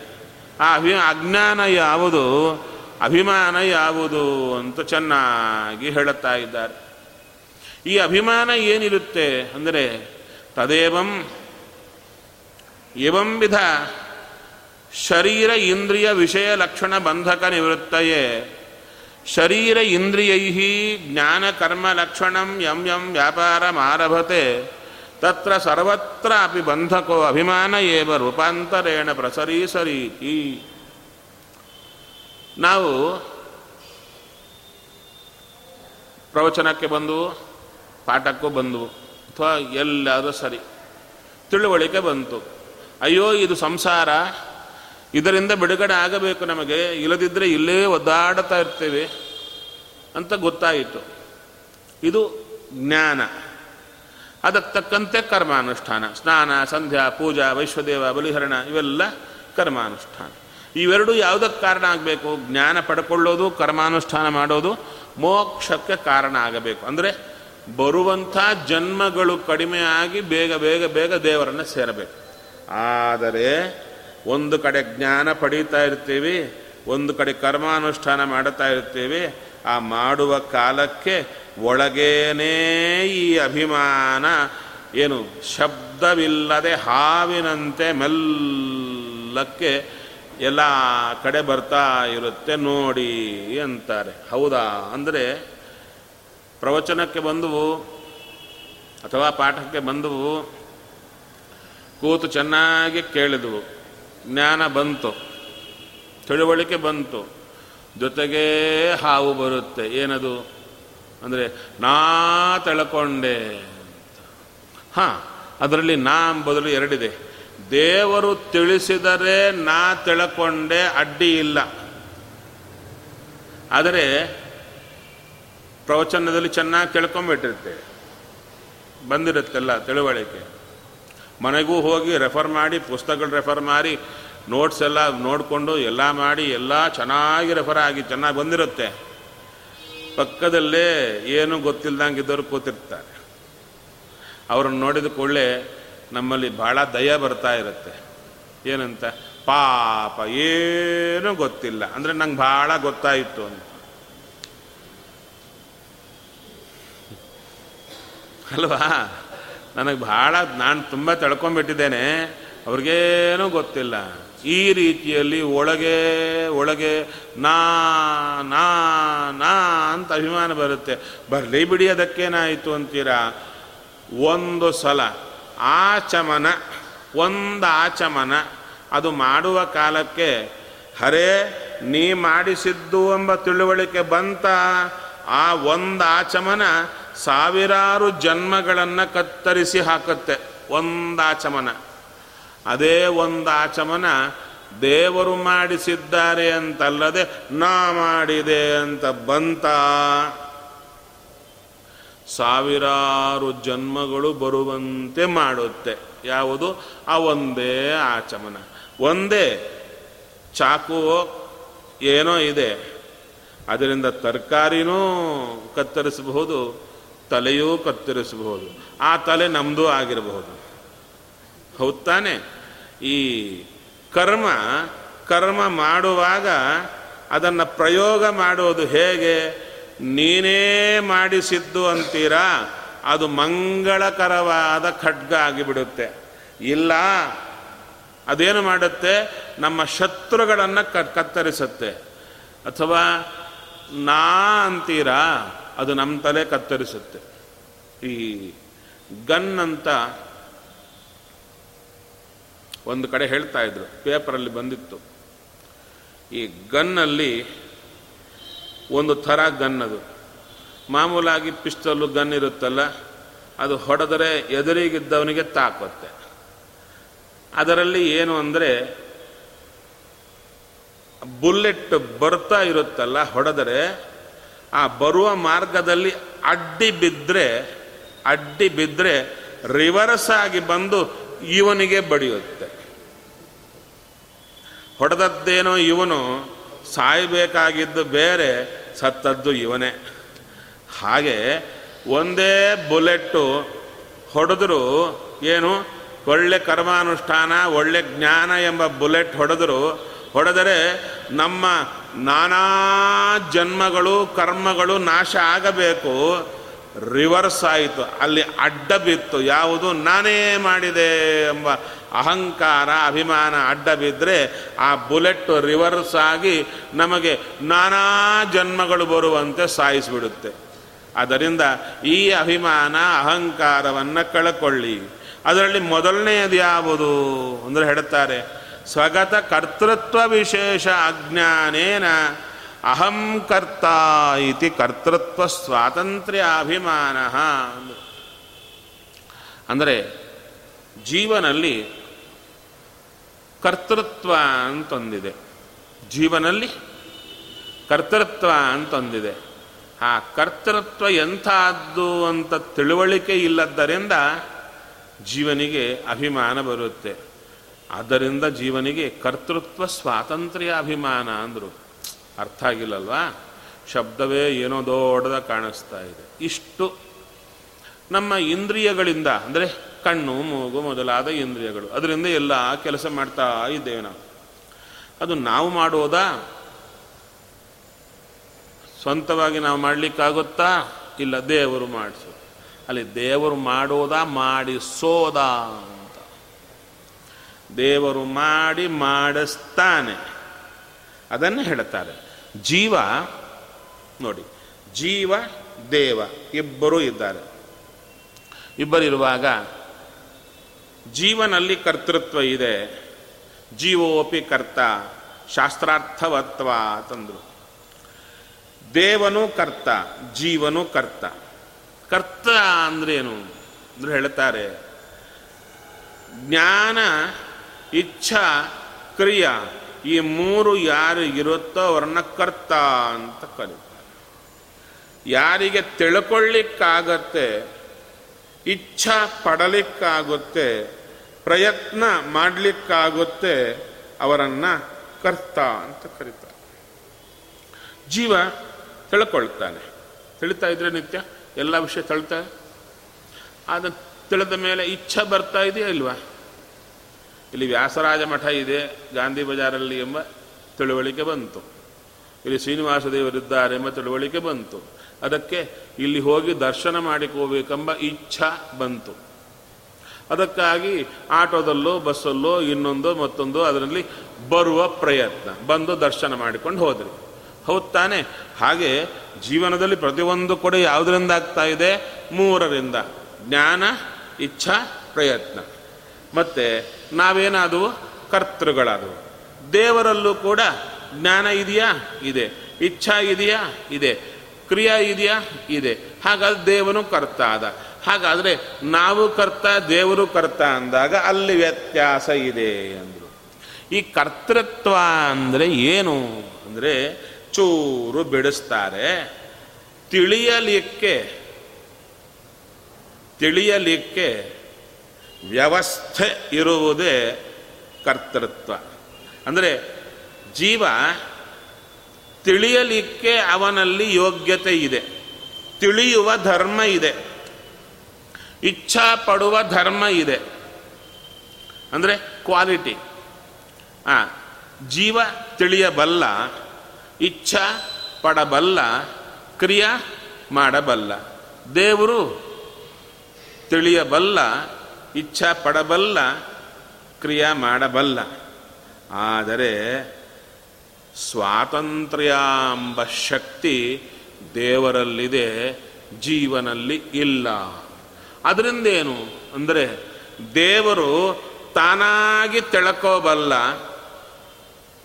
ದೇವರು ತಾನಾಗಿ ತಿಳ್ಕೋಬಲ್ಲ, ತಾನೇ ಇಚ್ಛಾ ಪಡಬಲ್ಲ, ತಾನೇ ಕ್ರಿಯಾ ಮಾಡುತ್ತಾನೆ, ತಾನೇ ತಿಳ್ಕೊಳ್ತಾನೆ, ತಾನೇ ಇಚ್ಛಾ ಪಡ್ತಾನೆ, ತಾನೇ ಕ್ರಿಯೆ ಮಾಡ್ತಾನೆ. ಜೀವ ತಿಳ್ಕೊಳ್ಳುವಂಥ ಕ್ವಾಲಿಟಿ ಇದೆ, ಆದರೆ ದೇವರು ತಿಳಿಸಿದರೆ ಒಳಗಿದ್ದು ತಿಳಿಯುತ್ತಾನೆ, ತಿಳಿಸಿಲ್ಲ ಸುಮ್ಮನಿರ್ತಾನೆ. ಇಚ್ಛಾ ಪಡಿಸಿದರೆ ಒಳಗೆ ದೇವರಿದ್ದು ಇಚ್ಛಾ ಪಡ್ತಾನೆ, ಇಲ್ಲ ಪಡಲ್ಲ. ದೇವರು ಮಾಡಿಸಿದರೆ ಮಾಡುತ್ತಾನೆ, ಇಲ್ಲದಿದ್ದರೆ ಸುಮ್ಮನಿರ್ತಾನೆ. ಜೀವನಲ್ಲೂ ಕರ್ತೃತ್ವ ಇದೆ, ದೇವರಲ್ಲೂ ಕರ್ತೃತ್ವ ಇದೆ. ಎರಡೂ ಒಂದೇನಾ ಅಂದರೆ ಇಲ್ಲ. ದೇವರದ್ದು ಸ್ವತಂತ್ರ ಕರ್ತೃತ್ವ, ಜೀವನದ್ದು ದೇವರ ಅಧೀನವಾದ ಕರ್ತೃತ್ವ. ದೇವರು ಮಾಡಿಸಿದರೆ ಉಂಟು, ಇಲ್ಲದಿದ್ದರೆ ಇಲ್ಲ. ಹಾಂ, ಕಲ್ಲು ಇದೆ, ಜಡ. ಇರೋದು ಮೂರು: ದೇವ, ಜೀವ, ಜಡ. ಈ ಜಡದಲ್ಲಿ ಈ ಕರ್ತೃತ್ವ ಲಕ್ಷಣ ಇಲ್ಲ. ದೇವರು ತಿಳಿಸಿದರೆ ಅದು ತಿಳ್ಕೊಳ್ಳಿಕ್ಕಾಗಲ್ಲ, ಇಚ್ಛಾ ಪಡಿಸಿದರೆ ಪಡಲ್ಲ, ಕ್ರಿಯಾ ಮಾಡಿಸಿದರೆ ಅದು ಮಾಡಲ್ಲ. ಜೀವ ಮಾತ್ರ ತಿಳ್ಕೊಳ್ತಾನೆ, ಇಚ್ಛಾ ಪಡ್ತಾನೆ, ಕ್ರಿಯಾ ಮಾಡುತ್ತಾನೆ. ಹಾಗಾದರೆ ಜೀವನಲ್ಲಿರುವ ಸ್ಪೆಷಲ್ ಕ್ಯಾರೆಕ್ಟರ್ ಯಾವುದು? ಕರ್ತೃತ್ವ. ದೇವರಲ್ಲಿರುವ ಸ್ಪೆಷಲ್ ಕ್ಯಾರೆಕ್ಟರ್ ಕರ್ತೃತ್ವ. ಅದೇನು ಕ್ವಾಲಿಟೀಸ್ ಇದೆ, ಆದರೆ ಬೇಕಾದ ಮೇನ್ ಸ್ಟ್ರೀಮ್ ಯಾವುದು? ಶಕ್ತಿ ದೇವರಲ್ಲಿದೆ. ಅದಕ್ಕೆ ದೇವರು ತಾನಾಗಿ ತಿಳಿದು, ತಾನಾಗಿ ಇಚ್ಛಾಪಟ್ಟು, ತಾನಾಗಿ ಕ್ರಿಯೆ ಮಾಡುತ್ತಾನೆ. ನಮ್ಮೊಳಗಿದ್ದು ನಮಗೆ ತಿಳಿಸಿ, ಇಚ್ಛಾಪಡಿಸಿ ಕ್ರಿಯೆ ಮಾಡಿಸ್ತಾನೆ. ಇಷ್ಟು ವ್ಯತ್ಯಾಸ. ಇದು ನಮಗೆ ಗೊತ್ತಿಲ್ಲ. ದೇವರು ನಮ್ಮಲ್ಲಿದ್ದು ತಿಳಿಸಿದರೆ ತಿಳಿಯುತ್ತೀವಿ, ಇಲ್ಲದಿದ್ದರೆ ಇಲ್ಲ, ಮರೆಸಿದರೆ ಮರೆಯುತ್ತೀವಿ, ಇಚ್ಛಾ ಪಡಿಸಿದರೆ ಪಡೀತೀವಿ, ಇಲ್ಲದಿದ್ದರೆ ಇಲ್ಲ, ದೇವರು ಮಾಡಿಸಿದರೆ ಮಾಡ್ತೀವಿ, ಇಲ್ಲದಿದ್ದರೆ ಇಲ್ಲ ಅಂಬೋದು ಗೊತ್ತಿಲ್ಲ. ಆದರೆ ಮೇಲೇನು ಕಾಣಿಸ್ತಾ ಇದೆ? ನಾವು ತಿಳ್ಕೊಳ್ಳೋದು ಕಾಣಿಸ್ತಾ ಇದೆ, ಇಚ್ಛಾ ಪಡೋದು ಕಾಣಿಸ್ತಾ ಇದೆ, ಕ್ರಿಯಾ ಮಾಡೋದು ಕಾಣಿಸ್ತಾ ಇದೆ. ಅದು ನೋಡಿ ನಾವೇನು ಅಂದ್ಕೊಳ್ತಾ ಇದ್ವಿ? ದೇವರು ಮಾಡಿಸ್ತಾ ಇರೋದು ಕಾಣಿಸ್ತಾ ಇಲ್ಲ, ಅದಕ್ಕೆ ನಾನೇ ತಿಳ್ಕೊಳ್ತಾ ಇದ್ದೇನೆ, ನಾನೇ ಇಚ್ಛಾ ಪಡ್ತಾ ಇದ್ದೇನೆ, ನಾನೇ ಮಾಡ್ತಾ ಇದ್ದೇನೆ ಅಂತ ನಮ್ಮ ತಲೆಯಲ್ಲಿ ಬರ್ತಾ ಇದೆ. ಎಷ್ಟು ತಪ್ಪು ಇದು! ಅವನೇ ಮಾಡಿಸುವಾಗ ಅದನ್ನು ನಾವೇ ಮಾಡಿಬಿಟ್ಟವು ಅಂತ ತಿಳಿದ್ರೆ ತಪ್ಪೋ ಅಲ್ವೋ? ಇಲ್ಲ, ಇನ್ನೂ ನಮ್ಗೆ ಅರ್ಥ ಆಗಲ್ಲ. ನೀವೇ ಮಠಕ್ಕೆ ಬಂದೀರಾ, ಪಂಕ್ತಿ ಎಲೆ ಕೂತಿತ್ತು, ಊಟ ಮಾಡಿದ ಎಲೆ ತೆಗಿಬೇಕು, ನೀವೇ ಸರಸರಣೆ ಎಲ್ಲ ತೆಗೆದು ಹಾಕಿದ್ದೀರಾ. ತೆಗೆದು ಹಾಕಿದ ಮೇಲೆ ಇನ್ನೂ ನೀವು ಕೈ ತೊಳೆದಿಲ್ಲ, ಶುದ್ಧ ಮಾಡಿ ಎಲ್ಲ ಆಗಿನ್ನ ಕೈ ತೊಳಿತಿದ್ದೀರಾ. ಯಾರೋ ಬಂದರು, ಇನ್ನೊಬ್ಬರು ಬಂದರು, ಶುದ್ಧ ಆಯಿತಾ ಅಂತ ಅವರು ಕೇಳಿದರು. ಶುದ್ಧ ಮಾಡಿದವರು ನೀವು ಇನ್ನು ಪಕ್ಕದಲ್ಲೇ ಇದ್ದೀರಾ. ಯಾರೋ ಬಂದು ಆಯಿತು ಶುದ್ಧ ಅಂದುಕೊಳ್ಳೆ. ಅವರಂದರು ಹೌದಾ, ಬಹಳ ಒಳ್ಳೆಯದು, ಚೆನ್ನಾಗಿ ಮಾಡಿದ್ದೀರಿ ಅಂತ ಅವ್ರಿಗೆ ಹೇಳಿ ಹೋದರೆ ನಿಮ್ಮ ಹೊಟ್ಟೆ ಉರಿ ಅಲ್ವಾ? ಮಾಡಿದ್ದು ನಾನು, ಹೆಸರವನಿಗ ಅಂತ. ಹಾಗೆ ದೇವರು ನಮ್ಮಲ್ಲಿ ನಿಂತು ಮಾಡಿಸುವಾಗ ನಾವೇ ಮಾಡಿದವು ಅಂತ ತಿಳಿದರೆ ಅದು ತಪ್ಪು ತಿಳುವಳಿಕೆ. ಅದೇನಾಗ್ತಾ ಇದೆ? ಅದೇ ಸಂಸಾರಕ್ಕೆ ಕಾರಣ ಆಗ್ತಾ ಇದೆ. ಅವಾಗ ಮತ್ತು ಅನಿಸುತ್ತೆ, ಸರಿ ಇರಲಿ, ಎಲ್ಲ ಕಾರ್ಯ ದೇವರೇ ಮಾಡಿಸಲಿ, ನಾ ಮಾಡಿದೆ ಅಂತ ಅಂದುಕೊಂಡವಪ್ಪ, ಅಂಥ ತೊಂದರೆ ಏನಿದೆ? ಅಂಥ ಪ್ರಪಂಚ ಬಿದ್ದು ಹಾಳಾಗುವಂಥದ್ದು, ಅಂಥ ತಪ್ಪೇನು ಮಾಡಿದ್ದು ನಾವು? ಆರತಿ ಮಾಡಿದೆ, ನಾನೇ ಮಾಡಿದೆ, ದೇವರು ಬಂದು ಮಾಡಿಸಿದ್ರು ಅಂದುಕೊಂಡಿಲ್ಲ, ನಾನೇ ಮಾಡಿದೆ ಅಂದೆ, ಪೂಜೆ ನಾನೇ ಮಾಡಿದೆ, ಎಲ್ಲ ನಾನೇ ಮಾಡಿದೆ ಅಂದೆ. ಅನ್ಲಿಯಪ್ಪ, ಏನಂತ ಅಂಥದ್ದೇನು ಹೋಗುತ್ತೆ? ಅವಾಗ ಹೇಳ್ತಾರೆ, ಸ್ವಲ್ಪ ನೋಡಿ, ಈ ನಾ ಮಾಡಿದೆ ಅಂತ ದೇವರನ್ನು ಮರೆತು ನಾ ಮಾಡಿಬಿಟ್ಟೆ ಅಂತ ತಿಳ್ಕೊಂಡ್ರೆ ಅದು ಎಷ್ಟು ದೊಡ್ಡ ಕ್ರೈಮ್ ಅಂಬೋದು, ಅಪರಾಧ. ತಲೆಗೆ ಬಂದರೆ ಗೊತ್ತಾಗುತ್ತೆ, ಇಲ್ಲಾಂದರೆ ಗೊತ್ತಾಗಲ್ಲ, ಇಲ್ಲ ಬಹಳ ಸಿಂಪಲಾಗಿ ಕಾಣಿಸುತ್ತದೆ. ಹೌದಲ್ವೋ? ಹೇಗೆ ಅಂದರೆ, ಒಂದು ಕೆಲಸ ಮಾಡಬೇಕಾದರೆ ಹುಲ್ಲು ಕಡ್ಡಿ ಈಚೆ ಇಡಬೇಕು. ಅದು ಇಡಬೇಕಾದ್ರೆ ಏನು ಬೇಕು? ಸ್ವಾತಂತ್ರ್ಯ ಶಕ್ತಿ ಬೇಕು. ಆ ಶಕ್ತಿ ದೇವರಲ್ಲಿದೆ, ದೇವರಲ್ಲಿ ಸ್ವಾತಂತ್ರ್ಯ ಇದೆ. ದೇವರಲ್ಲಿ ಸ್ವಾತಂತ್ರ್ಯ ಇದ್ದರೆ ಆ ಸ್ವಾತಂತ್ರ್ಯ ದೇವರಲ್ಲಿ ಹೇಗಿರುತ್ತೆ? ಹಾಂ, ಗುಣ ಅಂತಾರೆ. ದೇವರ ಗುಣ ಸ್ವಾತಂತ್ರ್ಯ. ಇವಾಗ ನೀವಿದ್ದೀರಾ, ನೀವೆಲ್ಲ ಒಳ್ಳೆಯವರು, ಹೌದಾ ಅಲ್ವಾ? ಹೇಳಿ, ನೀವೆಲ್ಲ ಒಳ್ಳೆಯವರು. ನಿಮ್ಮನ್ನೇ ಕೇಳ್ತಾ ಇದ್ದೆ, ನೀವೆಲ್ಲ ಒಳ್ಳೆಯವರು, ಹೌದಾ ಅಲ್ವಾ ಅಂತ. ಒಳ್ಳೆಯವರು. ನಾನು ಒಳ್ಳೆಯವ ಅಂತ ಚೂರಾದರೂ ಒಪ್ತೀರಾ? ಈಗ ನನಗೆ ಇನ್ನಷ್ಟು ಒಳ್ಳೆಯವನಾಗಬೇಕು ಅಂತ ಆಲೋಚನೆ ಬರ್ತಾ ಇದೆ. ನಿಮ್ಮನ್ನು ಕೇಳಿದೆ, ನಿಮ್ಮಲ್ಲಿ ಒಳ್ಳೆತನ ಇದೆಯಾ? ಇದೆ. ಚೂರು ಕೊಡಿ, 1 kg. ಆಗತ್ತಾ? ಆಗಲ್ಲ. ಅಂದರೆ ನಿಮ್ಮ ಒಳ್ಳೆತನ ನಿಮ್ಮಿಂದ ಸಪರೇಟ್ ಮಾಡಲಿಕ್ಕಾಗಲ್ಲ. ಹೌದು ತಾನೆ? ನಿಮ್ಮಲ್ಲಿ ತಾಕತ್ತಿದೆ. ನೀವು ಆ ಬ್ಯಾಗ್ ಎಬ್ಬಿಸ್ತಾ ಇದ್ದೀರಿ ಅಥವಾ ಏನೋ ಚೆನ್ನಾಗಿ ತಾಕತ್ತಿದೆ. ನನಗೆ ತಂಬಿಗೆ ಎತ್ತಲಿಕ್ಕೆ ಆಗ್ತಾ ಇಲ್ಲ ಅವ, ನಾನಂದೆ ನಿಮ್ಮನ್ನು, ನಿಮ್ಮ ಶಕ್ತಿ ಚೂರು ನಂಗೆ ಕೊಡಿ. ಕೊಡಲಿಕ್ಕಾಗುತ್ತಾ? ಆಗಲ್ಲಲ್ವಾ? ಹಾಗಾದರೆ ನಿಮ್ಮಲ್ಲಿರುವ ಶಕ್ತಿ ನೀವು ಒಂದೇನಾ ಬೇರೆನಾ? ಇನ್ಸಪರಬಲ್. ಅದಕ್ಕೆ ದಾಸರು ಇದನ್ನು ತಿಳಿಸಿಕೊಳ್ಳಲಿಕ್ಕೆ ಬ್ಯೂಟಿಫುಲ್ ಎಕ್ಸಾಂಪಲ್ ಕೊಡ್ತಾರೆ. ವಹ್ವಾರೆ ಮೆಣಸಿನಕಾಯಿ ಅಂತ. ಮೆಣಸಿನಕಾಯಿ ನೋಡಿದ ಕೂಡಲೇ ತತ್ವ ನೆನಪಾಯಿತು ಅವರಿಗೆ. ಏನು ನೆನಪಾಯಿತು ಅಂದರೆ, ಮೆಣಸಿನಕಾಯಿ ಹೇಗಿರುತ್ತೆ? ಖಾರವಾಗಿರುತ್ತೆ. ಹೌದು ತಾನೆ? ಮೆಣಸಿನಕಾಯಿಯಿಂದ ಖಾರ ಸಪ್ರೇಟ್ ಮಾಡಲಿಕ್ಕಾಗುತ್ತಾ? ಹಾಗಲ್ಲ. ಅಲ್ಲೇ ಹತ್ತಿ ಇದೆ, ಮಾಡ್ತಾ ಇದ್ದಾರೆ. ಹೇಗಿದೆ? ಬಿಳಿಯಾಗಿದೆ.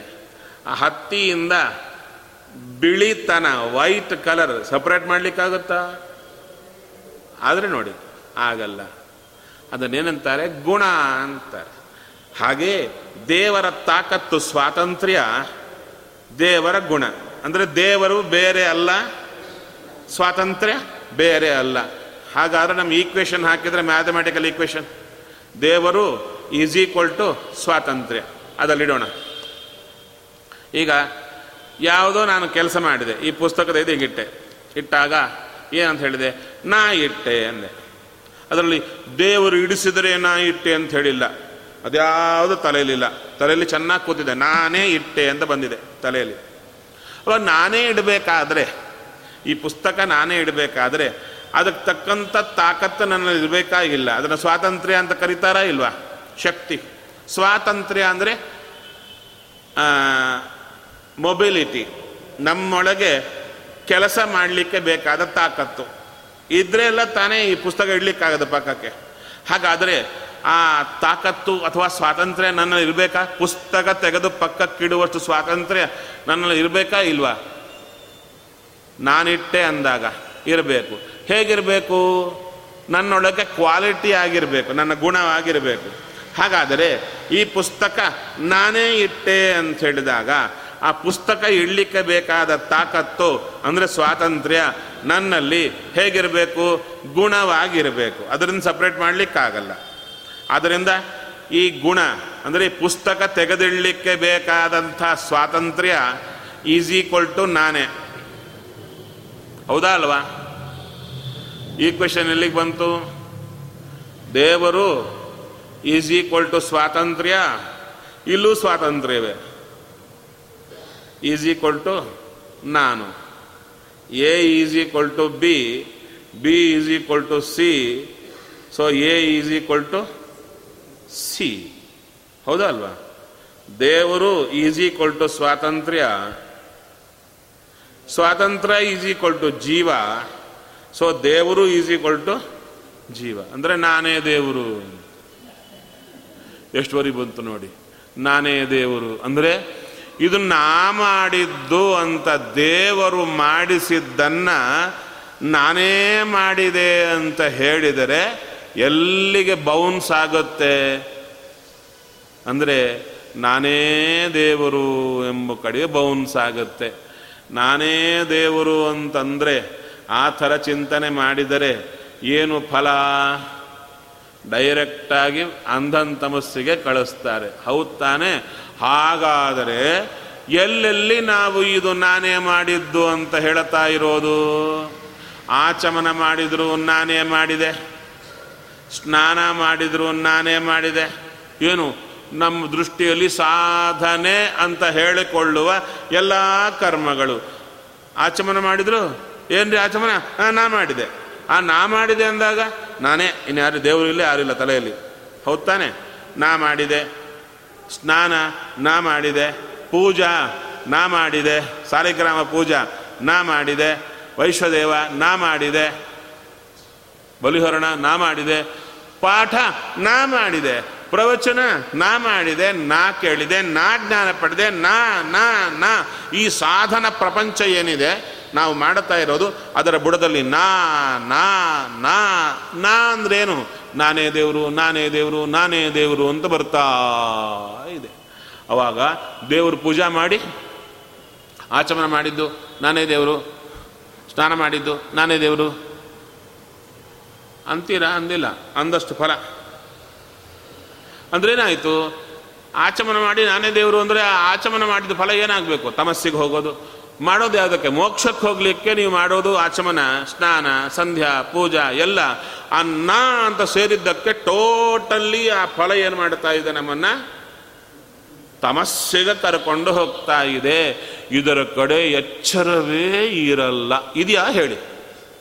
ಬೆಳಿಗ್ಗಿಂದ ರಾತ್ರಿ ಪರ್ಯಂತ ಮಾಡತಕ್ಕ ಪ್ರತಿಯೊಂದು ಸಾಧನೆಯಲ್ಲಿ ಆಚಮನ ಮಾಡಬೇಕಾದ್ರೆ ಏನೇನು ಬೇಕು ಹೇಳಿ? ಆಚಮನ ಮಾಡ್ತಿದ್ರಾ? ಏನೇನು ಬೇಕು?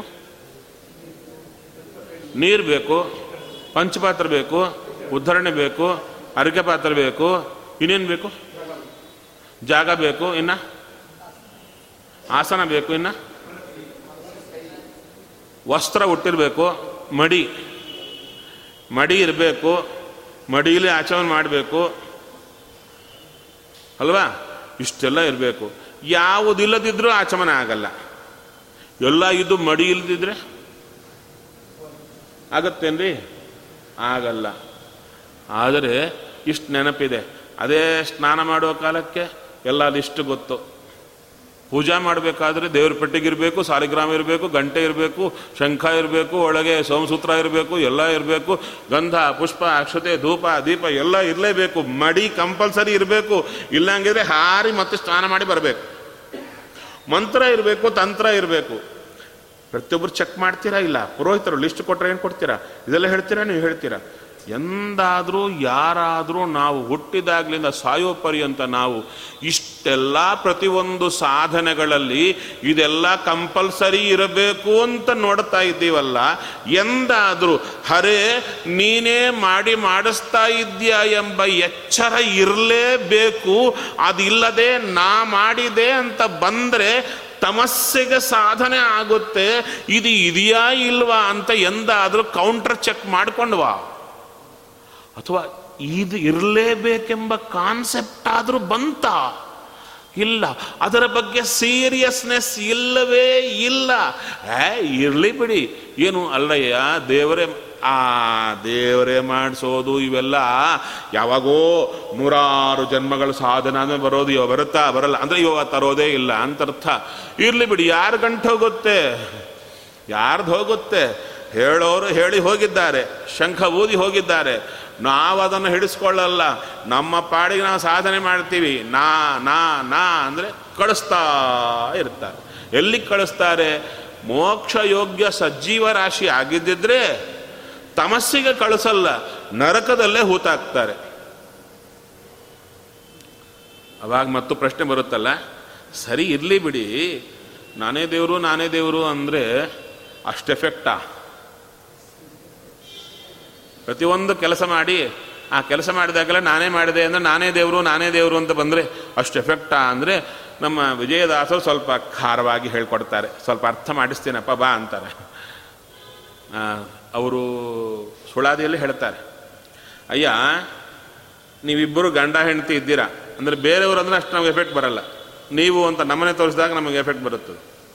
ಗಂಡ ಹೆಂಡತಿ ಇಬ್ಬರು ಇದ್ದೀರಾ, ನೀವಿರುವಾಗಲೇ ನಿಮ್ಮ ಹೆಂಡತಿಯನ್ನು ನೋಡಿ ಬೇರೆ ಯಾರೋ ನಾನು ನಿನ್ನ ಗಂಡ ಅಂದರೆ ನಿಮ್ಗೆ ಹೇಗಿರುತ್ತೆ ಅಂತ ಕೇಳಿದರು.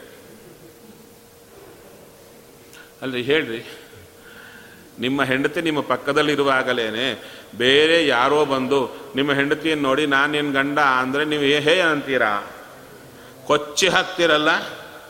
ಅದಕ್ಕೆ ಹೇಳ್ತಾರೆ ಸಾಯ ಬಡಿದು, ಅವ್ರು ಹೇಳ್ತಾರೆ ಸಾಯ ಬಡಿದು ಕಣ್ಣು ಮುಂದೋರದೆ ಮಾಡುವರಲ್ಲೋ ಈ ಕೆಲಸ ಮಾಡಿದರೆ.